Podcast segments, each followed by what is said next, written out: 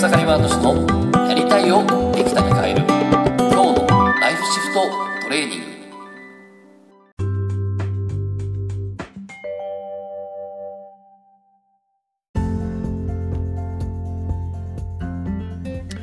おかげさまで草刈正です。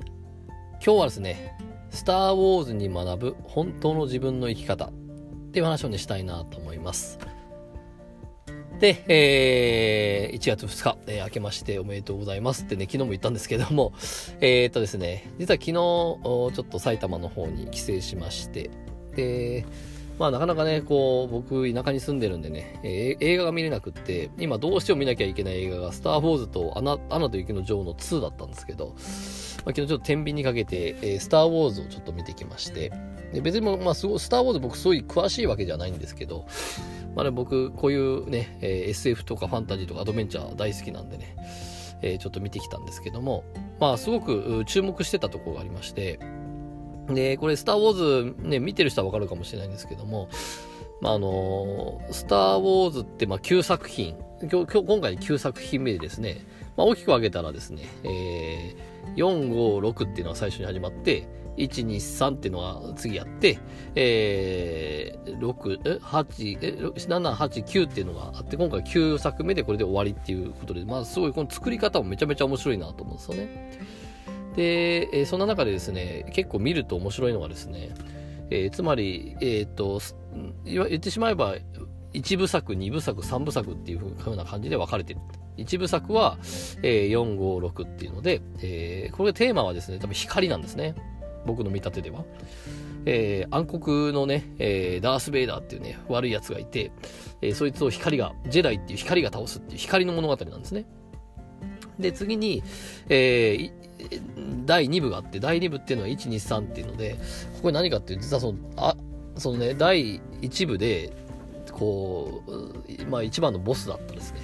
えー、ダース・ベイダーはなぜ生まれたのかっていう、このね、いわゆる暗黒面、闇はなぜ生まれたのかっていう、この闇がテーマだったわけですね。123っていうのは。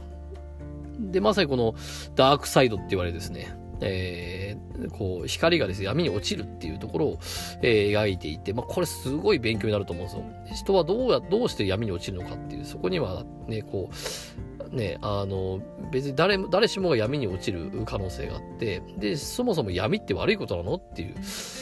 で、それがですね、まさにこう、第3部作でですね、光と闇の統合っていうことが起こるわけです。えー、3部作のね、えっ、ー、と、7、8、9でですね。で、まあ、9番目は一体どうやって終わるのかなと見てたんだけど、えー、まあ、その中でちょっと少しネタバレになるかもしれないんですけど、まあ、ね、こう、えー、中身見たいっていう人はですね、ちょっと聞かない方がいいかもしれないんですけど、えー、まあ、その、789のですね、主人公はですね、まあ、女の子なんですけども、女の人なんですけども、まあ、こうやってこう、またね、えー、こう、ね、言ってしまえば、えー、6、7、これちょっとすごい難しい。4、5、6か、4、5、6で、まあ、光が勝ったと。光が闇に勝ったって感じなんですけど、でもやっぱりこう、戦ってる以上、終わらないんです、戦いは。なので、また闇がですね、復活するんですね。シスっていう闇がですね、復活して、実はそのダース・ベイダーのさらに上のパルパティーンっていうですね、悪い奴がいましてですね、で、そいつがですね、えー、まだ、こそこそとですね、隠れてですね、また、こう、滅ぼす、闇、ね、光を滅ぼすっていう計画を立ってるわけですね。で、えそれに対して、えー、こう、もうその光のジェダイっていうのもですね、もうちょっと滅びてきて、もうほぼいなくなってきてですね、まあ、そんな中で、ちょっとそのジェダイっていう、まあ、光のね、力をですね、持ったあものがですね、目覚めていくっていうようなことで、再びまた悪をっていう感じにはなってたんですけども、で、またね、第1部で光が勝って、第2部で闇が生まれて、第3部でどう終わるのかなって感じはしたんですけど、えー、きっと光と闇の統合が起こるんだろうなってことでちょっと僕は見てたんですけども、まあ、そんな中でですね、今回のメッセージ、えー、すごく僕の中で入ってきたメッセージが、いわゆる主人公っていうのはですね、実は、えー、その、最大のボスですね。ボスの孫だ。まあ、これ言っちゃうと、これネタバレかもしれないけど、あの、実はその、血筋だったっていう。でもその記憶がなくって、でですね、まあ、その記憶がなくって、たまたまラッキーなことにその時代って光の騎士たちの方にこう、ご縁をつな、もともとね、えー、泥棒をやってて、ね、もう最下位の、最下位のね、えー、底辺の生き方をしてたんだけど、そこからですね、ご縁があってですね、こういう光の騎士たちにですね、光の方にですね、仲間になっていくんですね。でも自分は何者かわからない。どこで生まれたかもわかんないし、誰に生まれた、ね、どういう血筋かもわかんないって。で、今回それが明らかになって、実は、ね、いわゆる今光として戦ってるけど、闇のボスの孫、まあ、そのいわゆるつながりだった、血筋だったってことですね。でそうした時に彼女は迷うわけです。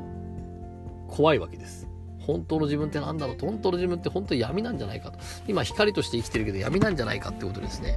えこう、すごくですね、こう、不安に思うわけですね。で、その中で、えー、実はでもそのジェダイっていうのは、その光の騎士たちはですね、そのダース・ベイダーっていうのは、そのジェダイっていう光の騎士が闇に、闇の力っていうのを手に入れて、その闇に落ちる。ね、あのー、暗黒面に落ちるっていうことを言ってますけど、でもこれのジェダイっていう光っていうのは、実は闇があっての光で、で、実はその本当の自分、今回その映画でも言った本当の自分を恐れるなって言葉で結構出てくるんですね。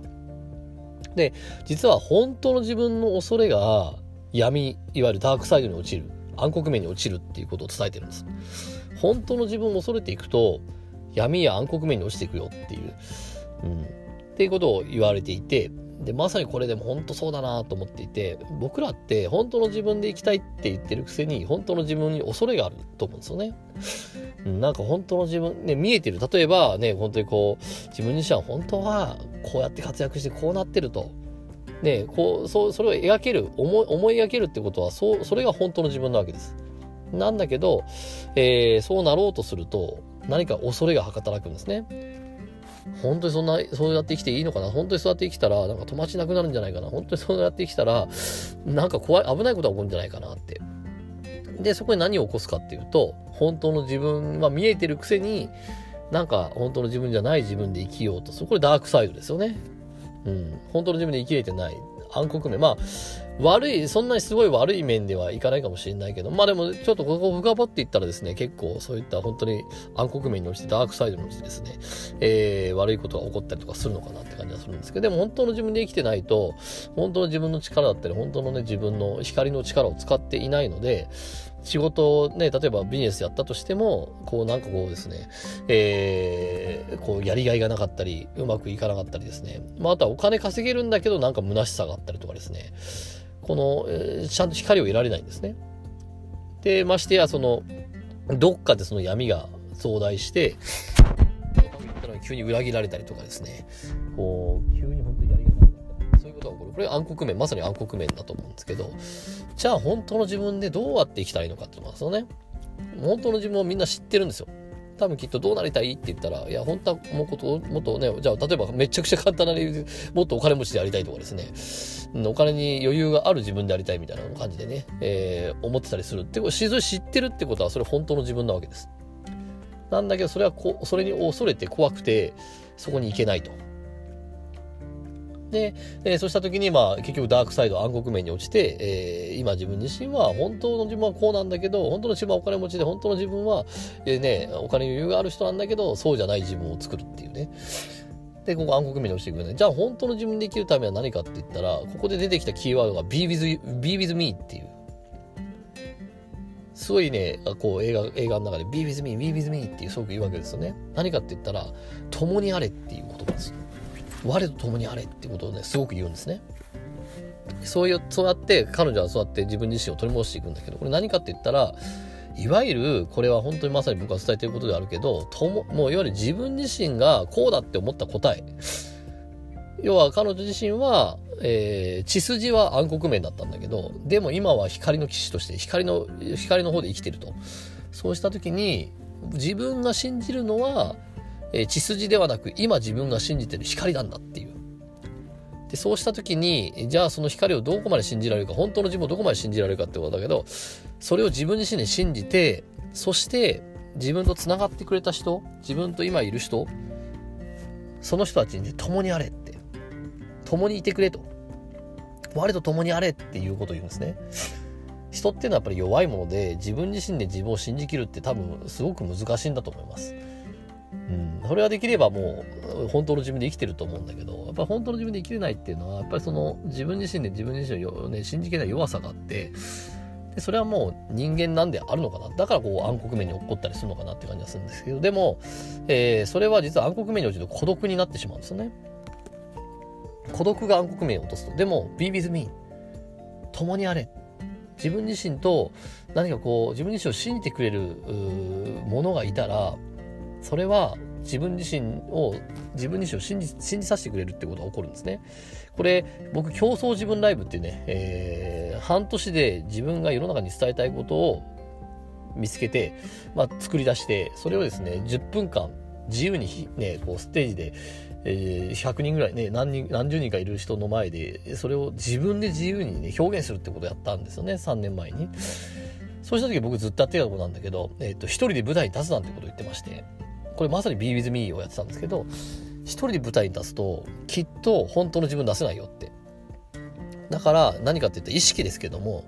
えー、こう、一人じゃなくって、すべての過去の自分を、すべての過去の自分が今の自分を応援してるっていう、まずここをちょっとやったんですね。で、さらには、えっと、お父さん、お母さん、おじいちゃん、おばあちゃんとか、こう、つながりがある人たちが、こう、背後にですね、応援してくれているみたいなイメージも持たせたんです、みんなに。で、そうすることで本当の自分を表現するってことやったんだけど、まさにこれで、えー、今回ね、えー、そのね、主人公のね、人がですね、こう、暗黒サイドに落ちそうになった時に、Be with me って言った時に何したかっていうと、それ、今までそのジェダイっていうその光のね、仲間、もう亡くなってるんだけど、その仲間の声が聞こえてくるんです。お前は大丈夫だと。お前は光の騎士なんだと。お前は大丈夫なんだ。立て、立ち上がれみたいな感じですよね。こう、いわゆる今目の前にいないけど、そういった自分だけじゃない仲間の意識や仲間の言葉が聞こえてきてですね。そしてですね、それによって自分を信じきって本当の自分になる。それでこう、えー、結局暗黒面をですね、こう、倒して、で、統合していくっていうことをやるんだけど、まさにこれで、えー、本当の自分には、もちろん一人になれればいいけど、共には be with me を使うってことなんですよ。be with me を使う。これは意識でもさ、しかも面白いのが、まあ、せ、ね、去年ですね、まあ、めちゃくちゃ長く、長いお世話になっちゃったけど、えー、去年僕自身がね、こう、コーチングでね、いろんな人に関わって、必ず行き着くことは両親なんですよね。両親と家族。この家族がですね、両親と家族の、えー、この思い込みがですね、今の自分自身の本当の自分を邪魔したりするんですね。そうした時にまさに今回の映画でもですね、この両親は弱かったんじゃなくて強かったっていう風なね、この記憶を取り戻すんですね、主人公は。で、まさにそうして両親が、ね、この暗黒サイドの孫だったっていうとこだったんだけど、違うと。両親は暗黒サイドじゃなくて強かったんだって記憶を取り戻した時に、ぶわーっとこれまさにビービズミーが起こるわけです。共にあれって、両親は光だ。その光の血を私は受け継いでるんだって、共にあれってことをですね、で、まさにそのジェダイたちのね、今まで教わってきた弟子、師,、ね、師匠だったり、その言葉がですね、統合されて、自分一人じゃなく、自分を信じるってことをやることによって、えー、このね、まさに本当の自分を取り戻すってことを描いてるんですね。って言った時に何かって言ったら、えー、本当の自分で生きるためには、この Be with me を使っていく。うん、両親だったり、いろいろまず出会った人だったりとかね、そういうことを記憶のいいんでも思い出して、で、それで、その、その人たちからですね、しっかりね、自分自身が今信じてる道に対して言葉をもらっていく。これイメージでいいと思うんでね。うん。いや、お前は大丈夫だといけるっていうような言葉をもらってですね、作作ればいい、イメージで作ればいいんでね。そうすると信じきって自分自身で生きれるっていう、まさにそういうことを描かれていて、いや、さすがだなと思いました。本当にね、えー、もし興味ある人はぜひ見たらいいと思います。えー、本当の自分と統合する、本当の自分で生きていくためにはっていうヒントがですね、えー、スター・ウォーズエピソード9、今やってるですね、えー、映画には多分あります。ということで、まあそういう見立てでね、今回僕は見させていただいたんですけど、えー、まあ今回伝えたいのは、まさにこの自分自身の本当の自分できる。要は、本当はこうありたいって思えたら、それは本当の自分を知ってるんで、あとはそれになっていけばいいんだけど、そこに対して恐れがあります。じゃあそこの恐れに対してどうやって生きたらいいかって言ったら、よし、自分一人で行くぞじゃなくて、be with me。今まで出会った人、いろんな人たちはですね、えー、私と共にあれと。それ、それで、その、その人たちからイメージでいいんで、えー、自分の中で、勝手なイメージでいいんで、言葉をいただいていく。お前は大丈夫だと。お前はいけると。お前は今までやってきたじゃないか。お前こうだったじゃないかって言葉をね、そのイメージで作っていくっていうことをするとですね、まさにこの本当の自分に対してですね、自分自身で信じていけるのかなと思いますんで、ぜひやってみてください。えー、今回長かったですけども、えー、ぜひね、参考にしてもらえたらなと思います。それですね、えー、本日も楽しんでいきましょう。ありがとうございました。